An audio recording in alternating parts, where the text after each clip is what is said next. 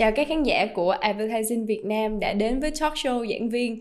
Tôi là Tú Nhã, sẽ là host của buổi trò chuyện ngày hôm nay và sẽ cùng các bạn đồng hành lắng nghe những cái chia sẻ của các thầy cô đang là tiến sĩ, thạc sĩ tại các trường đại học trên khắp cả nước về những cái vấn đề xoay quanh sự kiện là marketing và ngành truyền thông. Và đến với buổi trò chuyện ngày hôm nay chúng ta sẽ có khách mời là thạc sĩ Lê Minh Hoàng Long. Dạ em xin chào thầy ạ. Chào Nhã. À, chào quý vị khán giả, mình là Lê Minh Hoàng Long, giảng viên đến từ à, Đại học Ngân hàng Thành phố Hồ Chí Minh. Hiện nay thì mình đang công tác tại à, ngành marketing của khoa quản trị kinh doanh của Đại học Ngân hàng.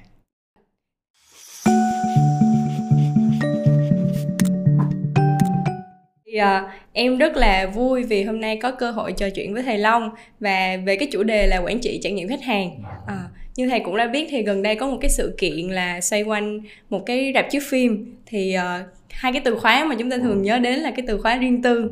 Thì cụ thể là khi mà một khách hàng họ có cái trải nghiệm không tốt về cái rạp chiếu phim này và cái câu chuyện đó có liên quan đến một nghệ sĩ thì sau sau cái trải nghiệm đó họ đã đăng tải lên trên trang Facebook cá nhân về những cái bức xúc cũng như là những cái uh, không hài lòng của mình về cái trải nghiệm của họ tại rạp chiếu phim.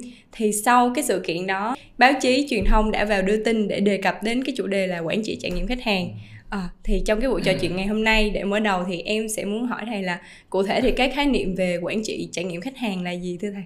Ừ, à, để trả lời về cái khái niệm mà trải nghiệm khách hàng thì à, à, tưởng tượng một đơn giản hơn thì mình tưởng tượng lại lần gần nhất mà tú nhã à, tương tác với một cái thương hiệu à, quần áo nào đó thì không biết là tú nhã tương tác với thương hiệu đó thông qua những cái kênh nào à?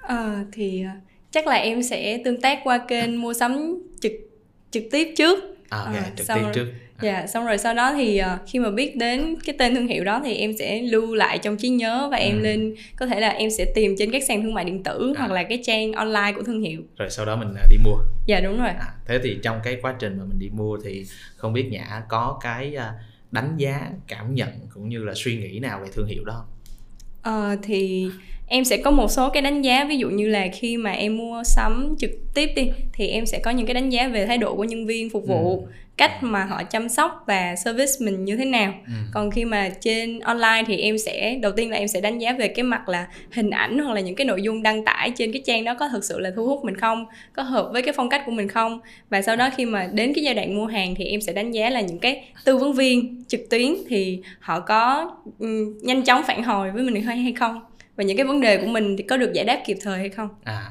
như vậy thì à, chúng ta thấy rằng là những cái chia sẻ của tú nhã chính là những cái trải nghiệm của nhã với cái thương hiệu thời trang vừa rồi thì à, đối với vấn đề trải nghiệm khách hàng thì chúng ta thấy rằng là đã được uh, sử dụng rất là lâu trong kinh doanh rồi.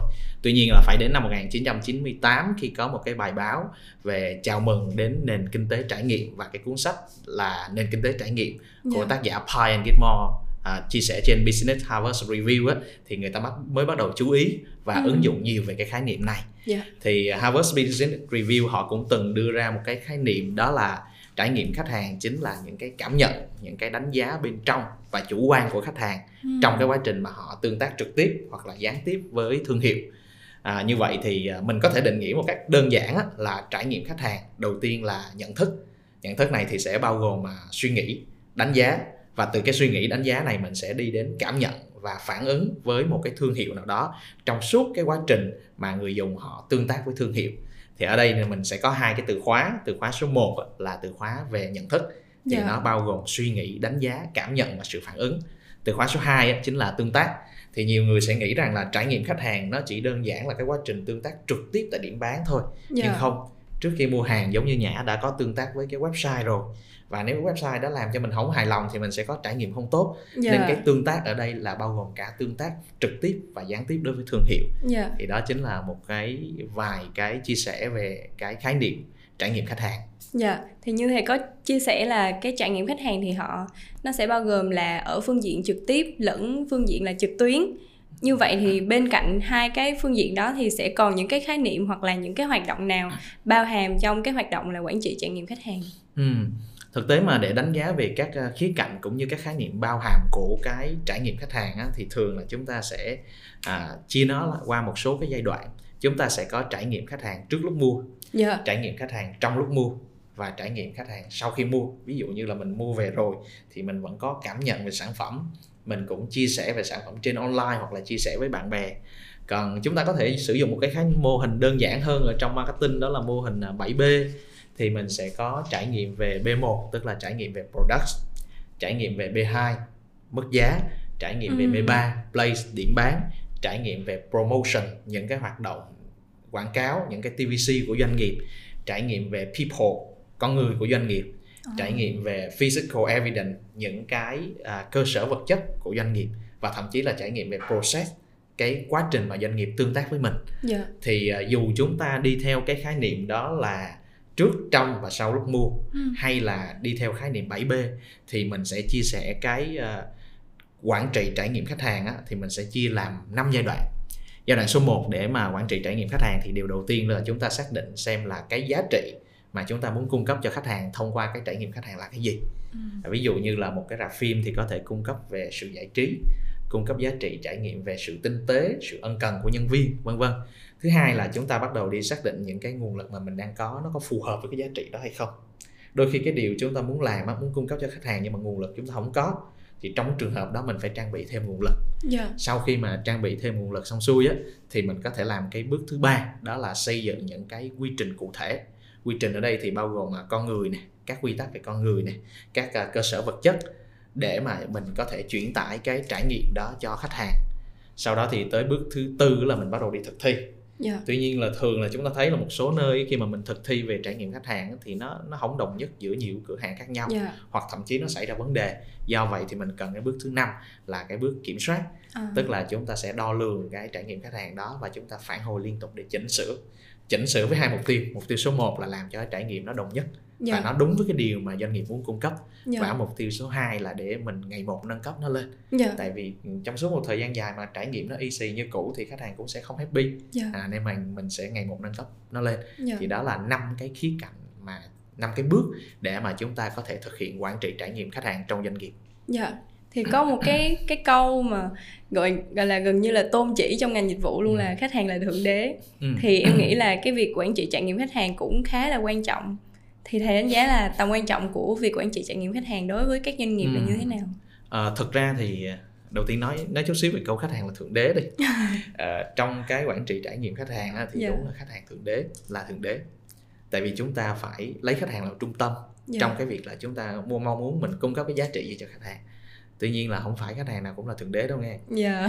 có những thượng đế họ rất là trời ơi ừ. có những thượng đế họ sai nhưng mà họ mong muốn họ đúng thì trong trường hợp đó thì mình phải xem lại cái bộ quy tắc là mình sẽ ứng xử với khách hàng đó như thế nào yeah. Dạ. chứ không không phải khách hàng nào cũng thượng là thượng đế à, quay trở lại cái khi uh, chính của cái câu hỏi vừa rồi đó là tầm quan trọng của cái uh, uh, trải nghiệm khách hàng à, quản trị trải nghiệm khách hàng thì thực tế là trải nghiệm khách hàng nếu mình làm tốt thì nó sẽ đưa lại rất là nhiều cái giá trị mà doanh nghiệp nào cũng mong muốn đầu tiên là tiền đâu tức là lợi nhuận yeah. Dạ. tại vì doanh nghiệp của mình thì đều tất cả đều mong muốn doanh thu nên nếu mà khách hàng có trải nghiệm tốt á, thì họ sẽ dễ chốt đơn hơn ừ.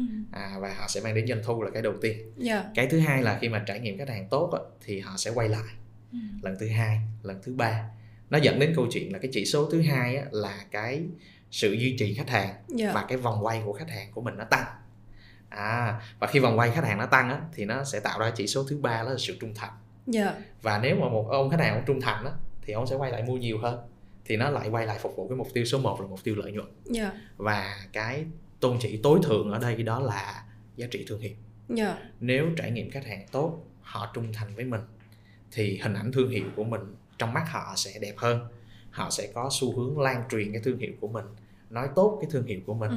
và, và đó là cái giá trị cao nhất mà cái trải một cái trải nghiệm khách hàng tốt nó đem lại. Dạ.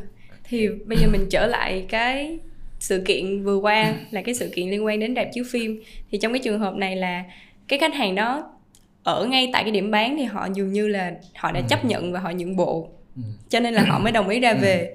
Tuy nhiên là khi lên trên mạng xã hội thì họ mới đăng đàn những cái bức xúc và những cái tranh cãi những cái không hài lòng của mình về thương hiệu ừ. thì trong trường hợp này là thương hiệu đó đã mắc phải những cái lỗi nào trong cái vấn đề là quản lý trải nghiệm khách hàng ừ. để mà quản trị trải nghiệm khách hàng thì có hai cái vấn đề mà mình cần lưu tâm. Dạ. vấn đề số 1 là doanh nghiệp muốn cung cấp cái giá trị nào cho khách hàng vấn đề số 2 là những cái kênh mà ở đó mình xảy ra sự tương tác với khách hàng và tạm tạm thời khái niệm này trong quản trị trải nghiệm khách hàng mình gọi là điểm chạm Dạ. à thì á, đôi, quay trở lại cái câu chuyện của cái cụm rạp phim á thì rõ ràng là một cái cụm rạp phim á, thì sẽ cung cấp cho khách hàng sự giải trí và thoải mái như vậy thì cái giá trị mà doanh nghiệp này hướng đến có thể đó là niềm vui dành cho khách hàng Dạ.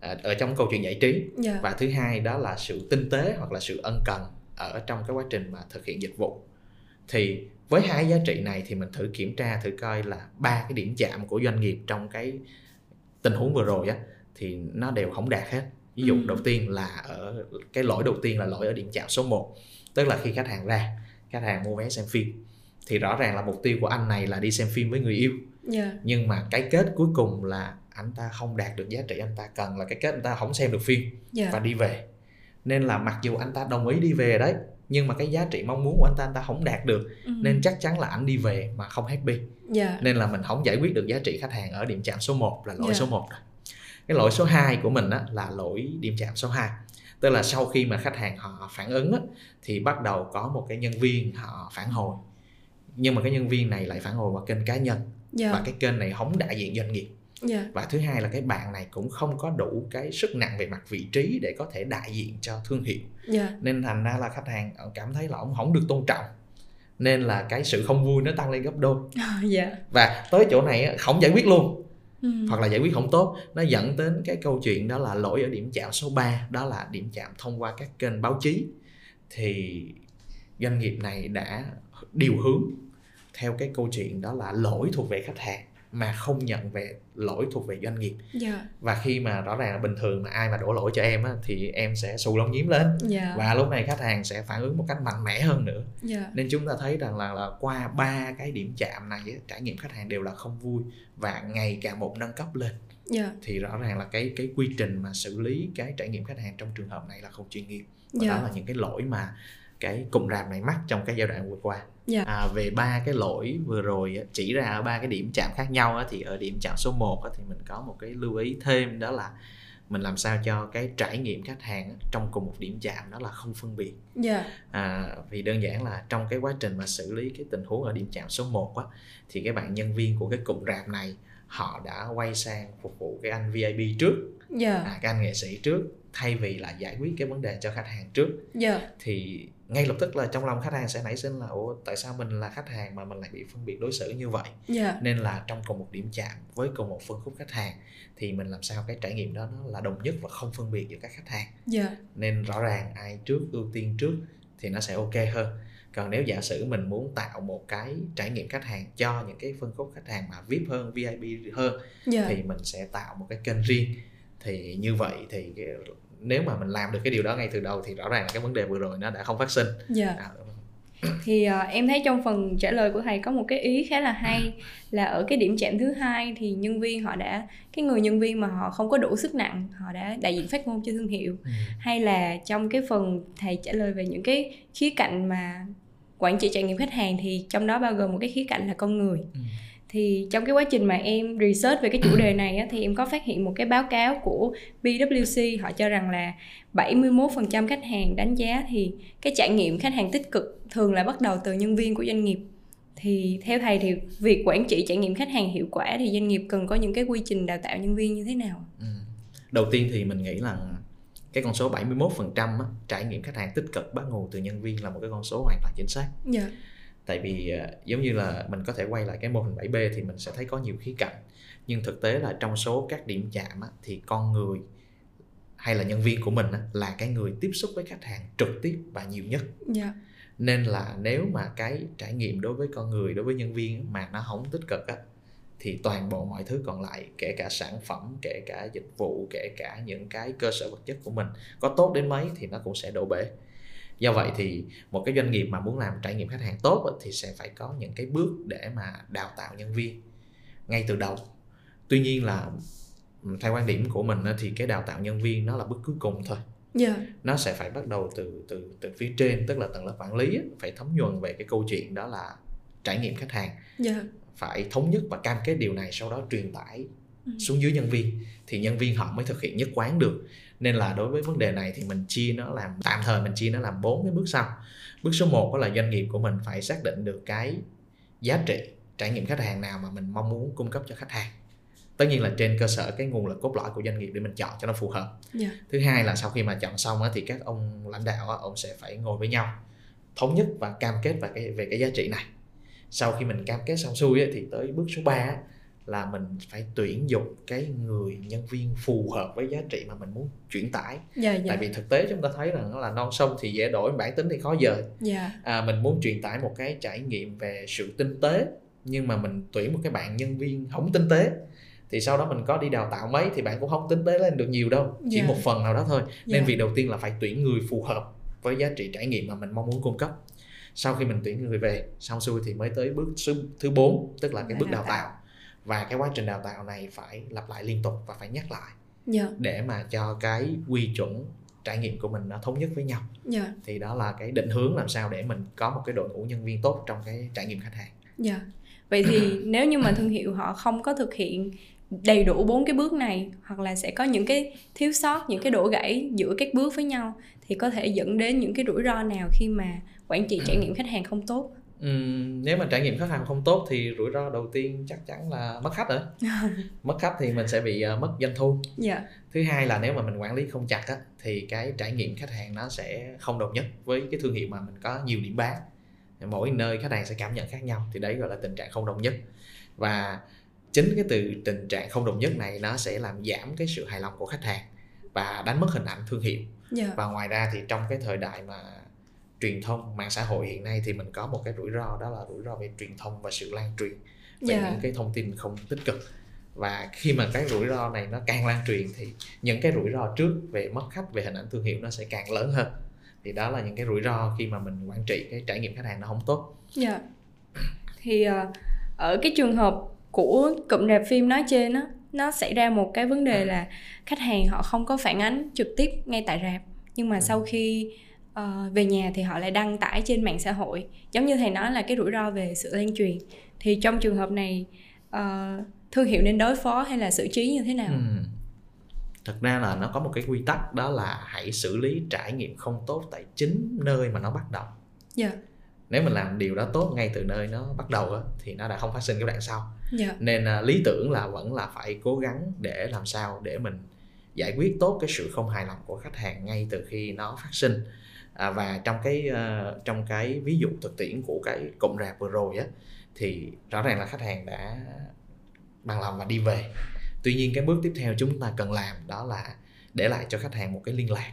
Dạ. thường đó có thể là một cái ờ, số điện thoại hoặc là một cái kênh liên lạc của một cái người có đủ chức năng để khi mà khách hàng họ đi về họ không có hài lòng một cái điều gì đó họ chưa chưa chưa chưa thỏa mãn thì họ có thể phản hồi trực tiếp thứ hai là sau khi khách hàng đi về rồi á thì đừng có đợi khách hàng phản hồi.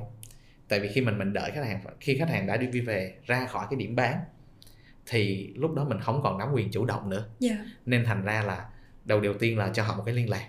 Và khi họ về thì chưa cần họ liên lạc. Mình sẽ phải liên lạc trực tiếp trước để hỏi họ về là cái cách giải quyết vừa rồi của bên em nó có ok hay không?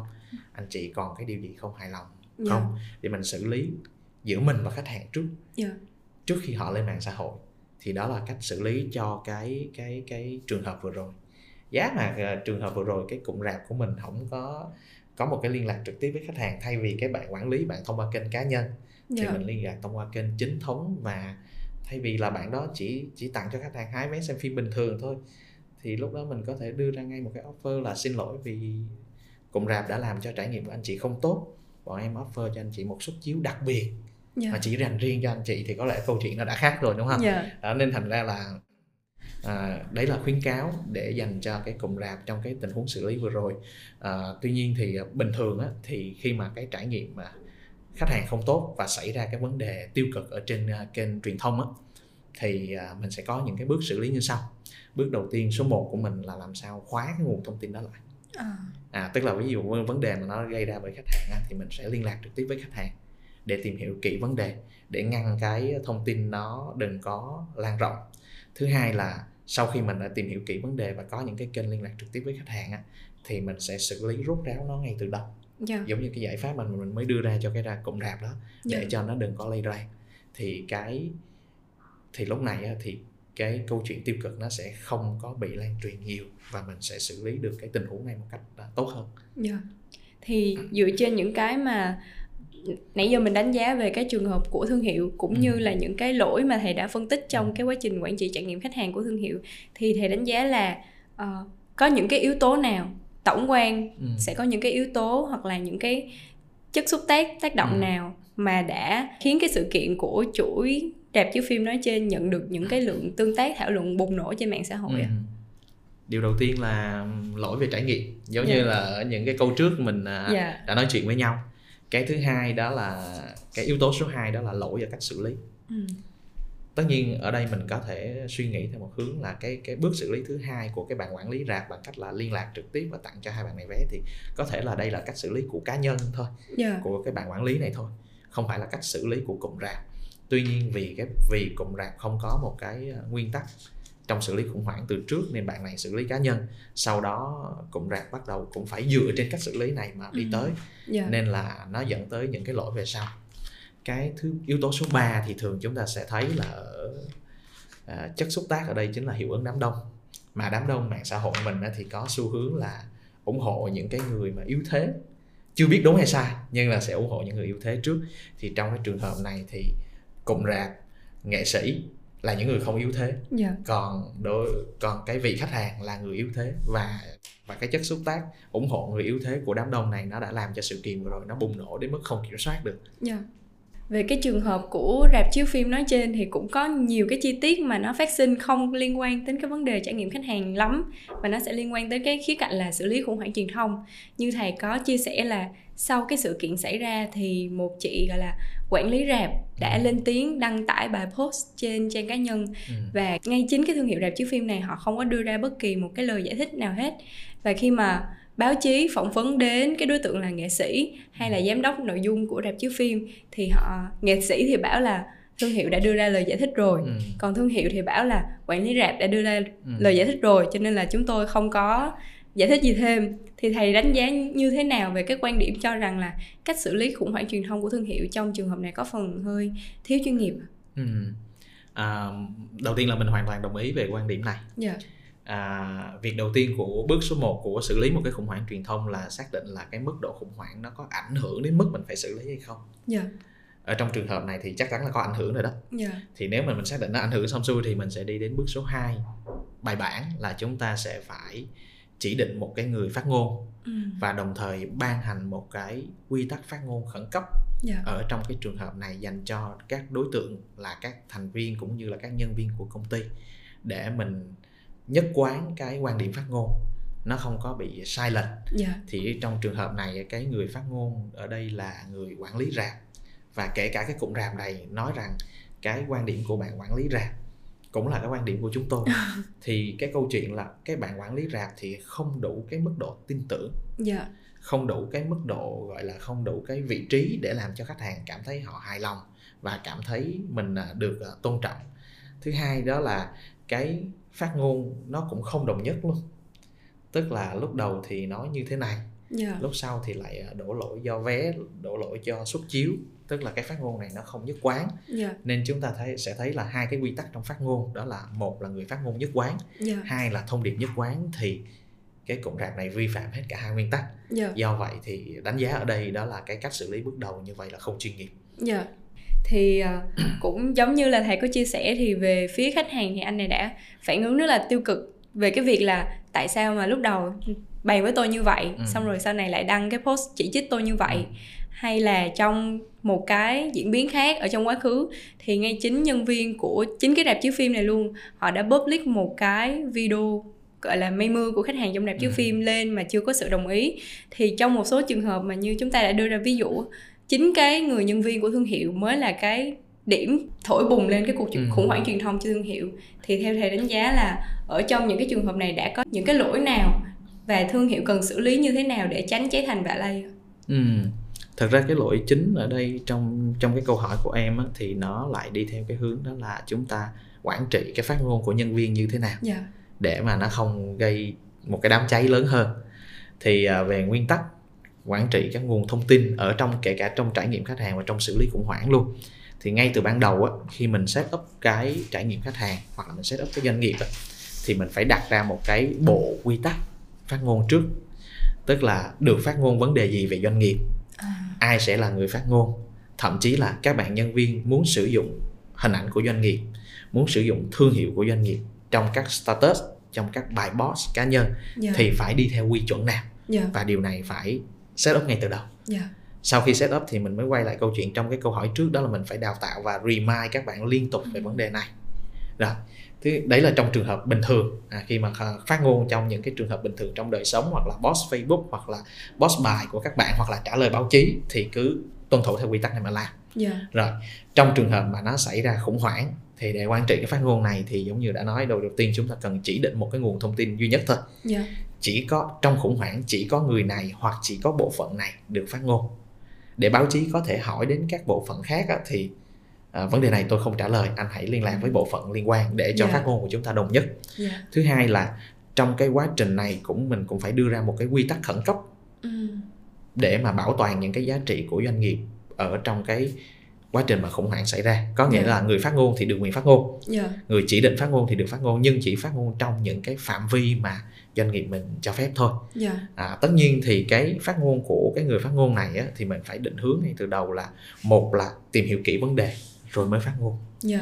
thứ hai là cái phát ngôn nó phải rõ ràng và nó phải nhất quán trong toàn bộ cái quá trình mà khủng hoảng xảy ra Dạ. thứ ba là những cái phát ngôn của doanh nghiệp á, thì nên tập trung vào cái câu chuyện tập trung vào con người con người ở đây chính là đối tượng mình phục vụ á, là khách hàng và lúc này nếu mà mình đi sự thật ra chúng ta sẽ thấy là nếu mình lý lẽ quá mình phân tích các lý do dẫn đến khách hàng sai vân vân thì chỉ làm cái đám lửa này nó càng ngày càng lớn lên thôi Dạ. thật ra là con người nha khách hàng và cộng đồng mạng nói chung thì thường thích tập trung vào tình cảm hơn nên chỗ này thì mình có thể phát ngôn hướng vào cái tình cảm Dạ. hơn là lý lẽ tất nhiên là cái tình cảm của mình cũng phải dựa trên sự thật khách quan Dạ. thì đó là cái cái cái cái đó là cái cách mà để định hướng cái phát ngôn của nhân viên trong những cái giai đoạn khủng hoảng à, nếu nếu chúng ta có thể để ý là trong cái giai đoạn vừa rồi á, thì có gần đây thì mình có một cái hãng hàng không họ vướng vào một cái sự kiện pháp lý Dạ. thì rõ ràng là cái bộ phận PR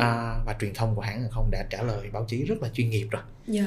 à, họ trả lời là chúng tôi sẽ tuân theo các quy định của pháp luật à, để xử lý nhân viên tạm thời chúng tôi sẽ đình chỉ còn sau đó nếu nhân viên của chúng tôi có quy định vi phạm thì chúng tôi sẽ xử lý và mọi chuyện rất là tuyệt vời rồi tới lúc đó doanh nghiệp áp dụng bước số 2 là quyền im lặng tức là Dạ. tới bước tiếp theo thì mới phát ngôn tiếp tuy nhiên là do mặc dù đã chỉ định nguồn phát ngôn rồi thì em tưởng tượng là trong cái trường hợp là khủng hoảng thì sẽ có rất nhiều báo chí họ follow cái vấn đề này Dạ. và họ đi phỏng vấn những người có liên quan Dạ.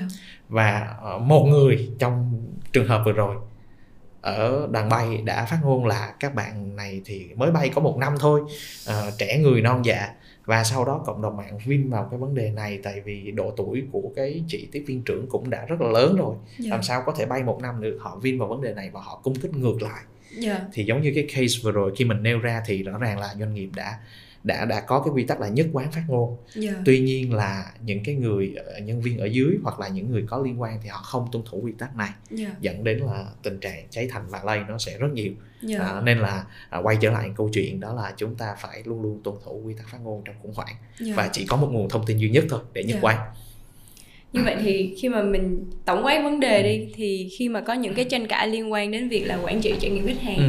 thì thương hiệu họ nên ứng phó hoặc là nên xử lý là nên đối đáp như thế nào ạ? Ừ. khi có một cái cái tiêu cực khi có một cái khủng hoảng truyền thông mà liên quan đến à, trải nghiệm khách hàng thì à, nó có một cái quy trình xử lý 7 bước à, Dạ. à, đầu bước số 1 là mà như đã nói ở câu hỏi trước đó là mình xác định cái khủng hoảng này có đáng đến cái mức độ phải xử lý hay không Dạ.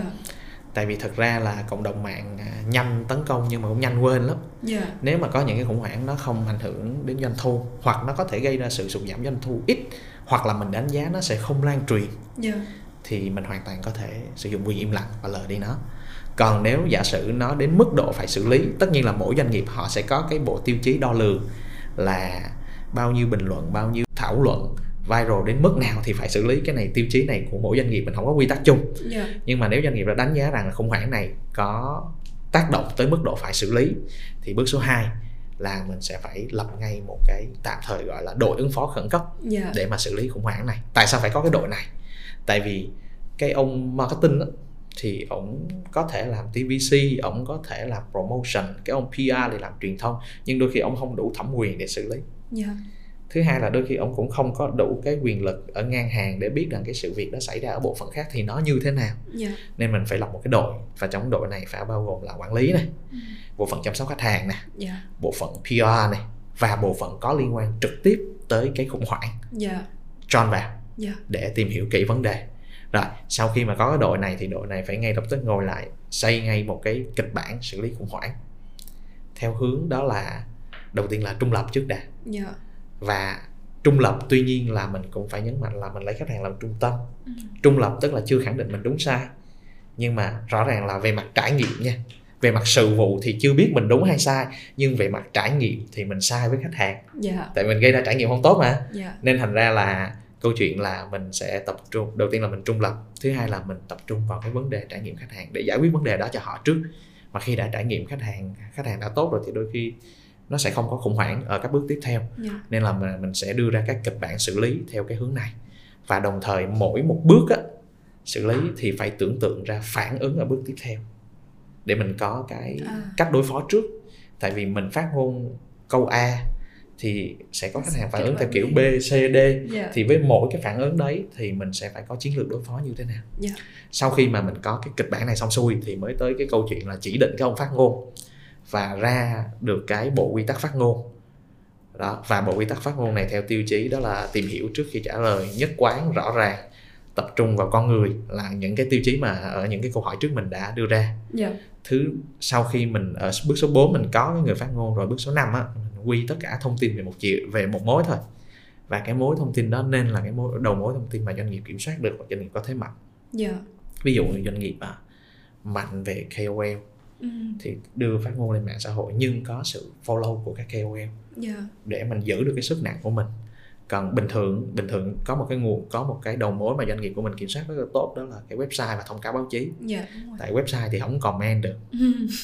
tổ chức họp báo hoặc là thông cáo báo chí thì cộng đồng cũng không phản ứng được. Dạ. Nên là mình dựa vào website và thông cáo báo chí. Tại vì đó là nơi mà mình có lợi thế về mặt thông tin quy hết về một mối ai muốn hỏi gì ai muốn ghi chép như thế nào. Đấy thông tin tôi đăng tải ở đây. Dạ. À, sau khi mà mình đưa thông tin về một mối rồi á, thì mình cái cái đầu mối thông thật ra trong khủng hoảng á, thì những cái người xem á, hoặc là những cái người theo dõi khủng hoảng đó đặc biệt là cộng đồng mạng họ rất là hối hả trong cái câu chuyện là sẽ xử lý nó như thế nào. Dạ. Nên có những thương hiệu họ im lặng luôn khách hàng không biết và là phản ứng của thương hiệu như thế nào. Điều này sẽ tốt nếu mà cái chiến lược im lặng này sau đó mọi thứ nó rơi vào quên lãng dạ. Nhưng bình thường với những sự vụ nóng thì mình phải liên tục cập nhật các bước xử lý cũng như là cam kết của thương hiệu ở trong cái tình huống khủng hoảng này. Dạ. Và sau khi mà mình đã cập nhật xong bước xử lý cam kết xong xuôi thì nó có một bước nữa thường các doanh nghiệp quên đó là đi xử lý hậu khủng hoảng.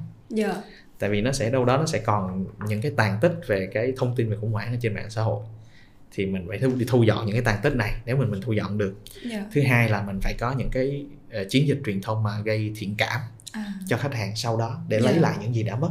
Dạ. Đó, thường thì có có khá nhiều doanh nghiệp quên cái bước số 7 này. Dạ. À, họ chỉ xử lý cho hết khủng hoảng thôi dạ. nhưng họ không dọn dẹp hậu quả. Dạ. Thì đó là cái quy trình mà tạm gọi là ờ, chuẩn để mình có thể xử lý một cái tình huống tiêu cực liên quan Dạ. đến khủng hoảng liên quan đến cái việc đó là à, quản trị trải nghiệm khách hàng mà gây ra hiệu ứng không tốt. Dạ. Thì ở trong cái bước cuối cùng mà thầy có chia sẻ thì em thấy có một cái ý hay Ừ. nói về cái việc là dọn dẹp hậu khủng hoảng. Thì em ở bản thân em đánh giá là cái trường hợp của cái rạp chiếu phim nói trên thì sẽ có một cái tàn tích Ừ. gọi là những cái đánh giá tiêu cực của Ừ. người tiêu dùng trong cái trang Google Maps và những cái bình luận không mấy tích cực của họ trên cái trang fanpage của Ừ. thương hiệu. Ừ. Thì theo thầy thì cái việc này thương hiệu họ có thể xử lý như thế nào ạ? Ừ. Ờ, thực ra là về Google Maps á, thì họ có một cái cơ chế Dạ. để mà hạn chế bình luận theo dạng tấn công tức là khi mà những cái bình luận tấn công đó xuất hiện quá nhiều trong cùng một thời điểm thì Google sẽ đánh giá đây là à, đang là bị doanh nghiệp đang bị tấn công mạng à, doanh nghiệp đang bị hiệu ứng đám đông thì thường sau đó thì cái bộ lọc của Google nó sẽ tự trả về kết quả bình thường Dạ.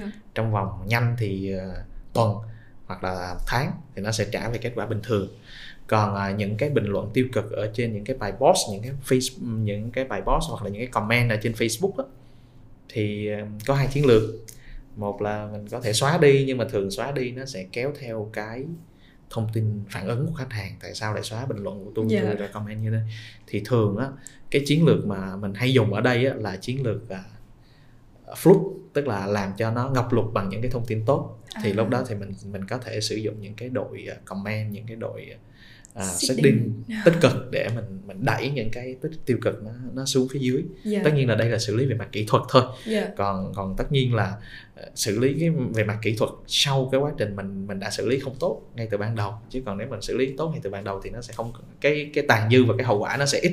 Dạ. Ừ. và có một cái ý trong cái phần là ờ, xử lý khủng hoảng của thầy có chia sẻ là thương hiệu họ có thể triển khai những cái chiến dịch để tái thiết lập cái thiện cảm ở khách Ừ, hàng. Ừ. thì trong quá khứ đã có những cái trường hợp nào mà thương hiệu vướng vào khủng hoảng liên quan đến quản trị trải nghiệm khách hàng nhưng mà sau đó họ đã thành công tái tái thiết lập cái thiện cảm Ừ. ở khách hàng trở lại không ạ? cái ví dụ này ở trên ờ, thị trường quốc tế thì rất là nhiều tuy nhiên Dạ. nó sẽ hơi xa nên mình sẽ chia sẻ hai cái case mà nó gần gũi ở ở Việt Nam Dạ.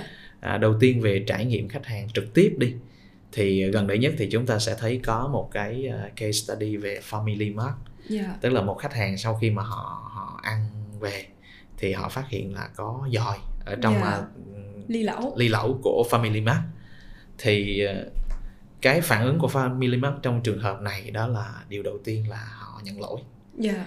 nhưng mà họ không nhận lỗi là là họ là họ không nhận lỗi là ly lẩu họ có dòi nghe Dạ. họ nhận lỗi là họ đã gây ra một cái trải nghiệm không tốt cho khách hàng và chúng tôi quyết định là chúng tôi sẽ dừng bán món lẩu này ở tất cả các cửa hàng Dạ. sau đó chúng tôi sẽ phối hợp với các cơ quan chức năng để kiểm nghiệm xem là cái ly lẩu của chúng tôi có đạt tiêu chuẩn hay không. Dạ. và sau đó họ dừng bán luôn. Việc đầu tiên là xin lỗi. Cái động thái tiếp theo đó là dừng bán. Sau khi dừng bán xong xuôi thì họ mới bắt đầu cái câu chuyện đó là họ đi ờ, phân tích cái sản phẩm này. Với sự yểm trợ của một cái cơ quan y, uy tín. Thường thì trong khủng hoảng thì mình tìm kiếm cái, những cái đơn vị uy tín để mình tạo ra sự yểm trợ mặt thông tin.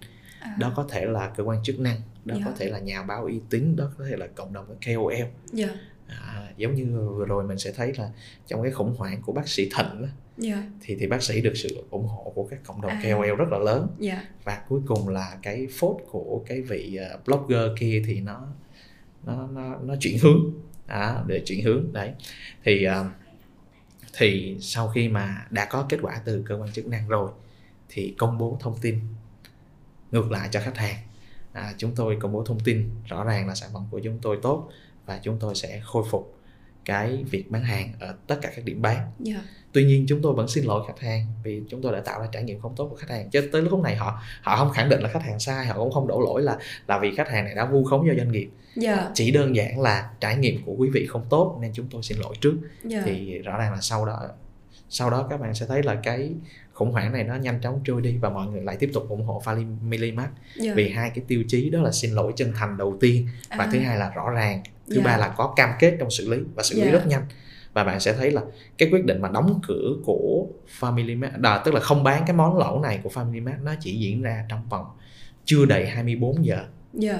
thì trong xử lý khủng hoảng nó có một cái quy tắc gọi là quy tắc 48 tiếng Dạ. Ch- trong 48 tiếng thì phải mà Phải tốt hơn. là 24 tiếng phải Dạ. có hướng xử lý tốt Dạ.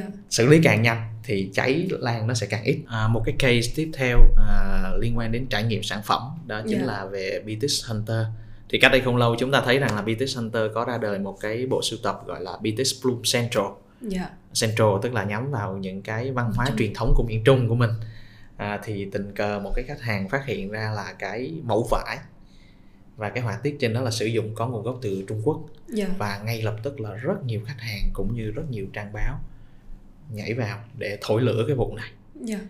Ờ, trong vòng rất là nhanh thôi. Sau khi cái status nó đăng lên thì khoảng tầm nửa ngày sau là các báo là bắt đầu bắt tay vào đăng cái câu chuyện này lên rồi. Thì động thái của BTS cũng giống như Family Mart là họ rất là rất nhanh. Họ xin lỗi khách hàng. Dạ. họ xin lỗi khách hàng vì tạo ra một cái trải nghiệm về sản phẩm không tốt. À, và điều thật ra thì ờ, trong cái cái khủng hoảng này á, thì có nhiều cái quan điểm rằng nói rằng là thực ra chỉ chỉ những cái người mà quan tâm tới ờ, văn hóa thì mới mới công kích về vấn đề này thôi Dạ. Ờ, thì cũng không nó cũng không phải là khủng hoảng quá lớn để xử lý nhưng Dạ. mà theo mặc dù nó không lớn nhưng mà cái động thái của BTS là xin lỗi trước đã Dạ. và sau đó họ đồng thời họ đưa kèm giải pháp Dạ. giải pháp ở đây là thay thế bằng nguyên vật liệu truyền thống ở Việt Nam Dạ. để cho phù hợp với sản phẩm hơn mặc dù cái giải pháp này chắc chắn nó sẽ gây đến thiệt hại không nhỏ cho quá trình sản xuất sản phẩm của BTS tuy nhiên họ chấp nhận để Dạ. bảo toàn cái trải nghiệm của khách hàng và sau khi mà đã họ đã có hướng xử lý rất là rõ ràng rồi công bố trên báo chí công bố trên fanpage một cách nhất quán rồi thì chúng ta thấy rằng là khoảng tầm 2 3 tuần sau thì cái khủng hoảng này nó hầu như là nó không còn nữa. Yeah. Thì đó là hai cái case mà xử lý khủng hoảng liên Tiêu quan đến biểu. trải nghiệm khách hàng tiêu biểu Yeah. khá là hay ở Việt Nam Dạ. trong cái thời gian gần đây. Dạ. Thì về cái khâu đầu tiên mà em muốn hỏi là cái khâu xin lỗi của thương hiệu Ừ. với thầy. Ừ. Thì trong trong quá khứ cũng nhiều thương hiệu khi mà Ừ. họ gặp khủng hoảng họ có đưa ra lời xin lỗi chứ không phải là không. Ừ. Nhưng mà chính cái lời xin lỗi này lại tạo ra phản ứng ngược. Nhiều người tiêu dùng họ cho rằng là ờ, thương hiệu này chắc là xin lỗi cho có Dạ. thôi Dạ. hay là thương hiệu này xin lỗi không có chân thành. Ừ. Thì cái việc mà thương hiệu đưa ra lời xin lỗi nó nên dựa trên những cái tiêu chí nào? Ừ. Ờ, tiêu chí số 1 là đầu tiên chắc chắn là phải xin lỗi rồi đó. Dạ. xin lỗi là phải xin lỗi. xin lỗi là phải xin lỗi. Ờ, chúng ta xin lỗi không ờ, không phải vì chúng ta sai, Dạ. vì vì chưa chắc là chúng ta sai nha. Dạ. Nhưng mà rõ ràng chúng ta sẽ xin lỗi vì chúng ta tạo ra một cái trải nghiệm không tốt cho khách hàng. Dạ. nên là điều đầu tiên là chắc chắn chúng ta phải xin lỗi thứ hai á, là cái lời xin lỗi này á cái tiêu chí số 2 là nó phải kèm theo giải pháp Dạ.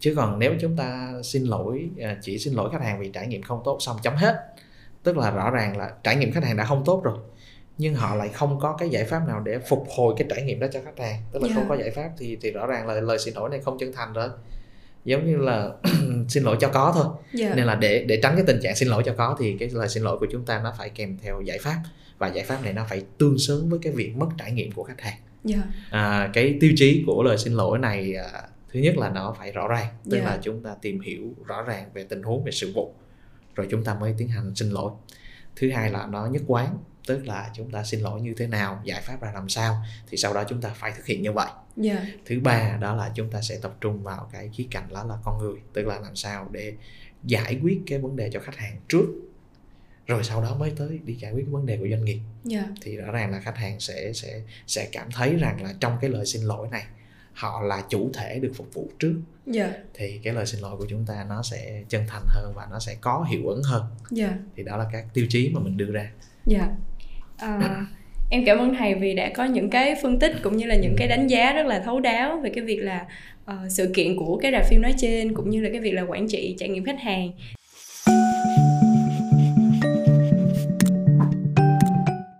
Tiếp theo thì chúng ta sẽ đến với special section, một cái phần ờ, rất là đặc biệt có 102 của tuyến talk show giảng viên nơi mà các nhân sự đang theo đuổi ngành marketing hay là lĩnh vực quảng cáo sáng tạo có thể lắng nghe những cái chia sẻ, những cái trải nghiệm của thầy cô để mà đúc kết những cái bài học hoặc là những hướng đi phù hợp cho mình. Thì ờ, đến với câu hỏi đầu tiên thì em sẽ muốn hỏi thầy là theo thầy thì những kỹ năng mà cần có của một marketer là gì và làm thế nào để trao dồi những cái kỹ năng đó ạ? Ừ. Ờ, cái kỹ năng đầu tiên của một, marketer mà theo mình nghĩ trong cái giai đoạn hiện nay nha Dạ, đó là kỹ năng học hỏi và học nhanh dạ, Ờ, tại sao phải học hỏi? Tại vì vấn đề cơ bản là những cái mà mình học ở trường đôi khi nó nó chưa có đủ. Dạ, nên mình phải học thêm từ bên ngoài. Thật ra cái câu chuyện đơn giản là mình có thể quan sát cái campaign của một cái thương hiệu nào đó và mình cố gắng lý giải dạ. tại sao thương hiệu đó làm như vậy thì đó là, Dạ. là một phần học hỏi rồi. Thứ hai là tại sao phải học nhanh vì đơn giản là về bản chất marketing thì không có thay đổi nhưng mà chúng ta thấy công cụ nó thay đổi hàng ngày. Dạ, Ờ, một marketer trước đây thì chỉ cần viết ờ, cơ bản về content hoặc là biết lập kế hoạch là tốt rồi. Nhưng marketer hiện nay đòi hỏi phải biết ờ, viết kịch bản tiktok. Dạ, phải biết cách ờ, điều hướng một cái đội ngũ mà quay video như thế nào. Dạ, Ờ, thì những cái kỹ năng đó chúng ta phải học rồi ờ, xử lý hình ảnh bằng Canva hay xử lý ờ, video bằng CapCut những cái đó là mới trong cái giai đoạn hiện nay. Dạ, và có nhiều công ty bắt đầu yêu cầu về những kỹ năng này do vậy là cái câu chuyện ở đây là chúng ta phải học nhanh. Dạ, à, nên là ờ, yếu tố số 1 vẫn phải là học hỏi và học nhanh. Rồi à, học xong xuôi để làm đúng trước đã. Làm đúng xong xuôi rồi mới tới đến ờ, kỹ năng số 2 mà mình mình nghĩ là mình rất yêu cầu ở các bạn nhân viên thậm chí là các bạn sinh viên của mình đó là sáng tạo. Dạ, Ờ, sáng tạo không có nghĩa là mình làm ra một cái gì đó mới Hoàn hoàn toàn. Mới. tại vì cơ bản mình làm một nếu mà mình làm được tới cấp độ mới hoàn toàn rồi thì lúc đó mình lên một cái level khác rồi mình không Dạ. phải là không phải là mới ra hoặc mới làm nữa. Ừ. sáng tạo chỉ cần đơn giản là đi học hỏi từ những điều người khác đã làm. Sau đó đem cái đó về doanh nghiệp của mình và cố gắng thay đổi một điều gì đó. Dạ, nên là thật ra sáng tạo ở đây thì phải nói là sáng tạo có công thức. Dạ, chứ không phải là làm ra một cái điều gì đó mới mẻ. Thì cái ừ, tại sao mình gọi nhiều người sẽ gọi sáng tạo là bẩm sinh hoặc là bản năng. Ừ. nhưng mình gọi sáng tạo là kỹ năng. Dạ. Vì mình nghĩ là nó có thể học được. Dạ. À, nó có thể học được. Cụ thể thì có thể học qua những cái cách nào? À, mình nói một cái cái case rất là đơn giản về các bạn nhân viên của mình đi. Khi mà à, các bạn ra những cái thiết kế mới cho những cái chiến dịch đó thì việc đầu tiên khi về công ty là mình không có bắt các bạn thiết kế. Dạ mình bắt các bạn ngồi xem những cái thiết kế của những cái thương hiệu hoặc là những cái nhãn hàng đầu ngành. Dạ. Tụi em xem đi sau đó là tụi em lọc về. Mỗi ngày tụi em xem cho anh một cái thiết kế và report cho anh là tại sao người ta thiết kế như vậy. Dạ. Thì khi mà mình mình mình xem nhiều á thì mình sẽ có thể là mình không có ghi ra nhưng mình sẽ tự động ra được một cái mindset là à cái màu gì nó sẽ phải đi với màu gì. Cái hình ảnh này tại sao nó đặt trên hình ảnh kia với cái màu này thì cái chữ nó phải cỡ nào? Dạ. Và lúc đó từ những cái chất liệu đó bạn mới ra được một cái cho riêng mình. Còn nếu mình sáng tạo mà mình không có chất liệu á tức là mình nghĩ một thứ từ thinh không á thì chắc chắn là sẽ không làm không được. Cái đó Dạ. chỉ dành cho thiên tài thôi. Dạ. Nên nên nên nên với mình thì sáng tạo là một kỹ năng có thể học hỏi được. Dạ. Hay là một cái ví dụ khác đó là các bạn nhân viên về làm media cho mình đi làm media trên uh, tiktok chẳng hạn. Thì việc đầu tiên của các bạn không phải là nghĩ ra kịch bản việc đầu tiên của các bạn là xem trên tiktok việt nam hoặc là xem trên 抖 dinh của trung quốc. Dạ. À, để xem có cái gì hay. Rồi sau đó report lại ghi chép nó lại. Ừ.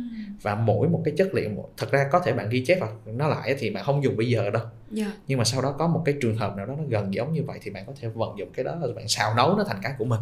Dạ. Thì đấy gọi là sáng tạo có công thức Dạ. hoặc là có nguyên liệu dạ. thì nó sẽ dễ hơn. Dạ. Nên mình nghĩ là kỹ năng sáng tạo là một cái kỹ năng có thể học được dạ. Và cái cuối cùng đó là vượt vượt ngoài kỹ năng.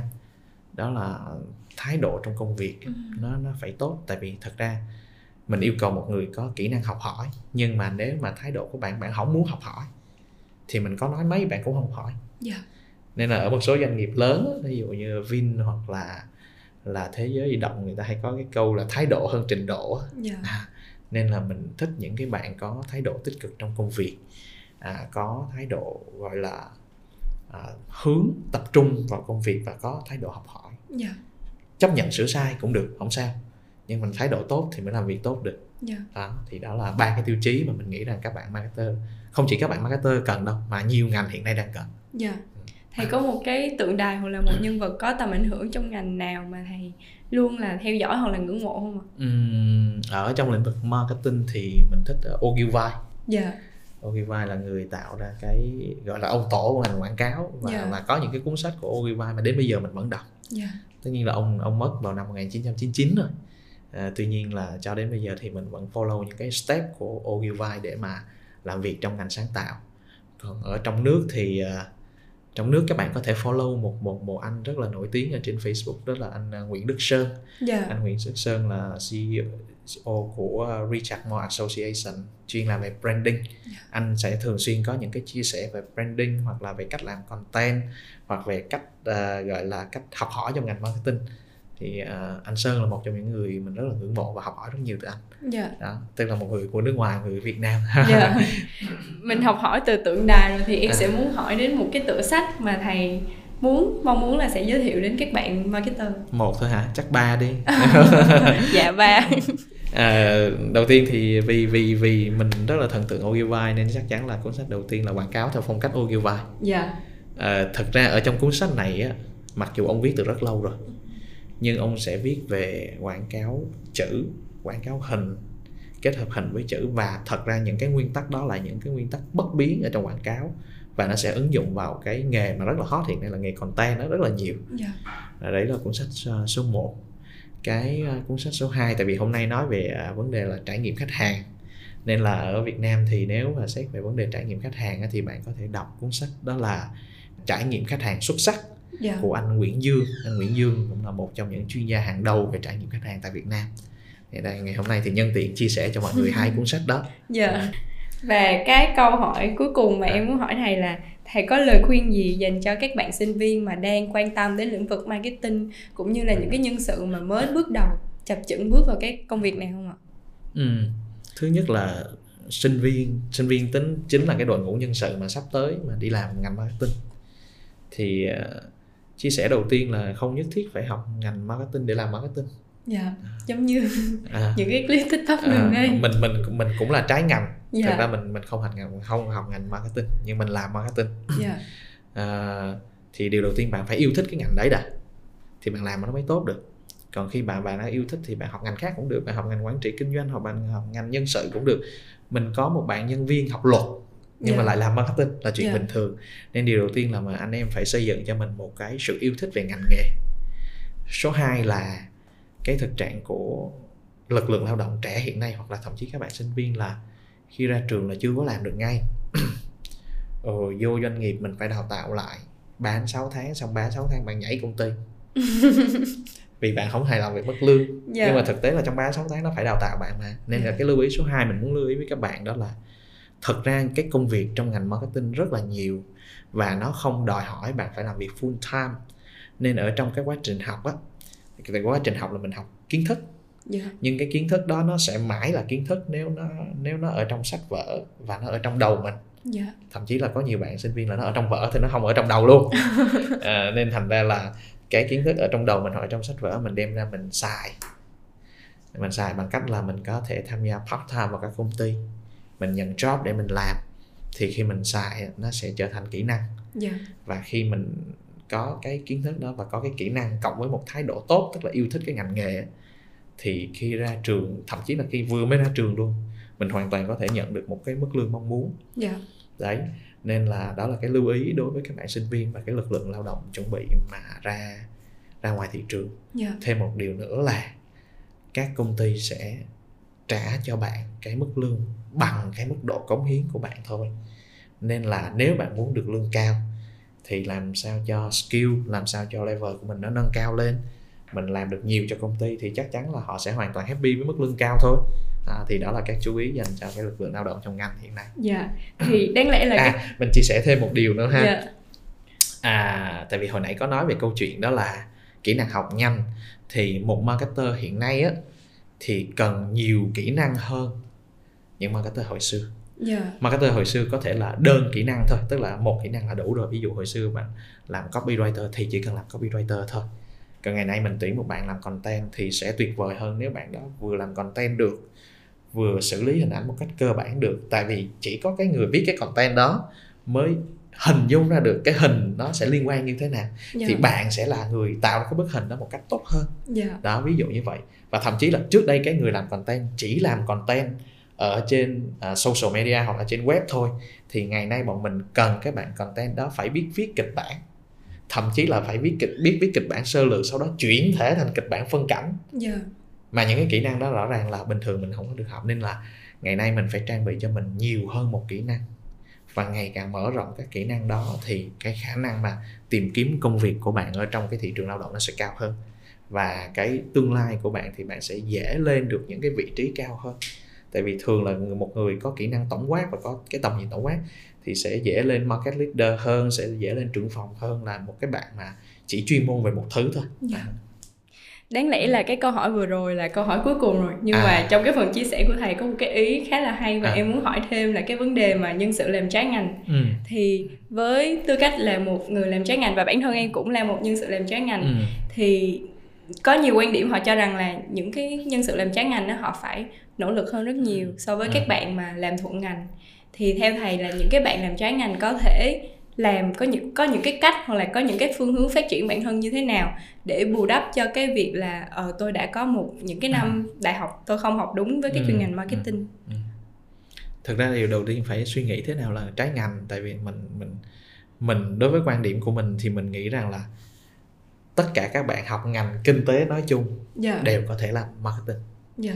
Tại vì về cơ bản là marketing của chúng ta là đi phục vụ khách hàng. Thì cái mindset của một cái người học ngành kinh tế đó là là là phục vụ nhu cầu khách hàng. Dạ. nên từ cái mindset đó bạn làm marketing rất là dễ. Dạ. Thì cái bạn cần học thêm á là về công cụ thôi. Dạ. Thứ hai là về tư duy ở trong ngành marketing. Thì thực tế là ở trong một cái trường đại học nó sẽ có nhiều cái khoa nếu bạn lỡ mà may mà học trái ngành đó, bạn còn thích ngành marketing thì bạn hoàn toàn có thể qua mấy cái lớp marketing mà học ké dạ. Là số 1 miễn phí. Nó dạ rẻ hơn rất là nhiều. Thứ hai là ở ngoài thị trường nó sẽ có rất là nhiều khóa học. Nó sẽ có rất là nhiều khóa học. Thì bạn có thể đăng ký những cái khóa học đó để mà có thêm kiến thức trong ngành. Thứ ba là nếu giả sử mình không có mình mình không tham gia khóa học thì mình hoàn toàn có thể apply vào một cái công ty nào đó yeah. để mà mình làm marketing luôn thì tất nhiên mình sẽ học từ công việc. Thực ra mình đánh giá là cái năm đầu tiên mà sau khi một cái người ra trường dù có trái ngành đi nữa thì thường là khoảng 1 đến 3 năm đầu tiên là cái thời gian để chúng ta thử. Yeah. Để chúng ta phù hợp cái gì. Nhiều khi mình yêu thích marketing nhưng mà mình vô làm mình không thích là chuyện bình thường. Rồi một người khác họ làm một cái công ty khác họ làm một cái công ty ở một cái phòng ban khác nhưng mà họ lại thấy bọn marketing làm hay quá họ thích làm marketing là chuyện bình thường nên là thật ra uh, nếu chúng ta uh, bước đầu tiên là nếu chúng ta thích mà chúng ta trái ngành ngay từ thời đại học á thì mình có thể học thêm yeah. Dạ. học thêm hoặc là thậm chí đọc sách thêm à, hoặc là đăng ký khóa học bên ngoài còn sau khi đã ra trường rồi thì cũng có thể đi học thêm các khóa học bên ngoài có thể đọc sách hoặc thậm chí là cách nhanh nhất là cứ apply vào một cái vị trí đó liên quan đến marketing để làm thì khi mà làm thử thì cái công việc nó sẽ dạy cho mình cái kỹ năng ở trong ngành đó thì đấy là cái hướng đi dành cho những người trái ngành mà thích marketing yeah. Dạ. à, À, cuối cùng thì em xin cảm ơn thầy vì đã dành thời gian chia sẻ trong cái buổi talk show ngày hôm nay với Advertising Việt Nam dưới góc độ là một uh, thạc sĩ và một uh, giảng viên đại học cũng như là dưới góc độ của chủ doanh nghiệp để cho em và cũng như là các bạn khán giả của Advertising Việt Nam những cái góc nhìn uh, cận cảnh chi tiết nhất về cái việc là quản lý trải nghiệm khách hàng cũng như là uh, phát triển trong cái lĩnh vực marketing thì em xin phép chúc thầy là uh, sẽ tâm huyết trong cái lĩnh vực giảng dạy cũng như là thành công với những cái dự án sắp tới trong tương lai À, cảm ơn Nhã cũng như là cảm ơn Advertising Việt Nam đã tạo cho mình một cái ờ, cơ hội để được chia sẻ với các quý vị khán giả về những cái kiến thức cũng như là về những cái trải nghiệm của mình. À, một lần nữa thì hy vọng là trong tương lai việc Advertising Việt Nam sẽ có nhiều cái chủ đề cũng như là có nhiều cái khách mời hấp dẫn hơn để chia sẻ thêm những cái kiến thức đến cho những cái người xem cũng như là những người đọc. À, một lần nữa thì uh, chúc uh, Advertising Việt Nam ngày một thành công. Dạ, em cảm ơn thầy. Xin cảm ơn.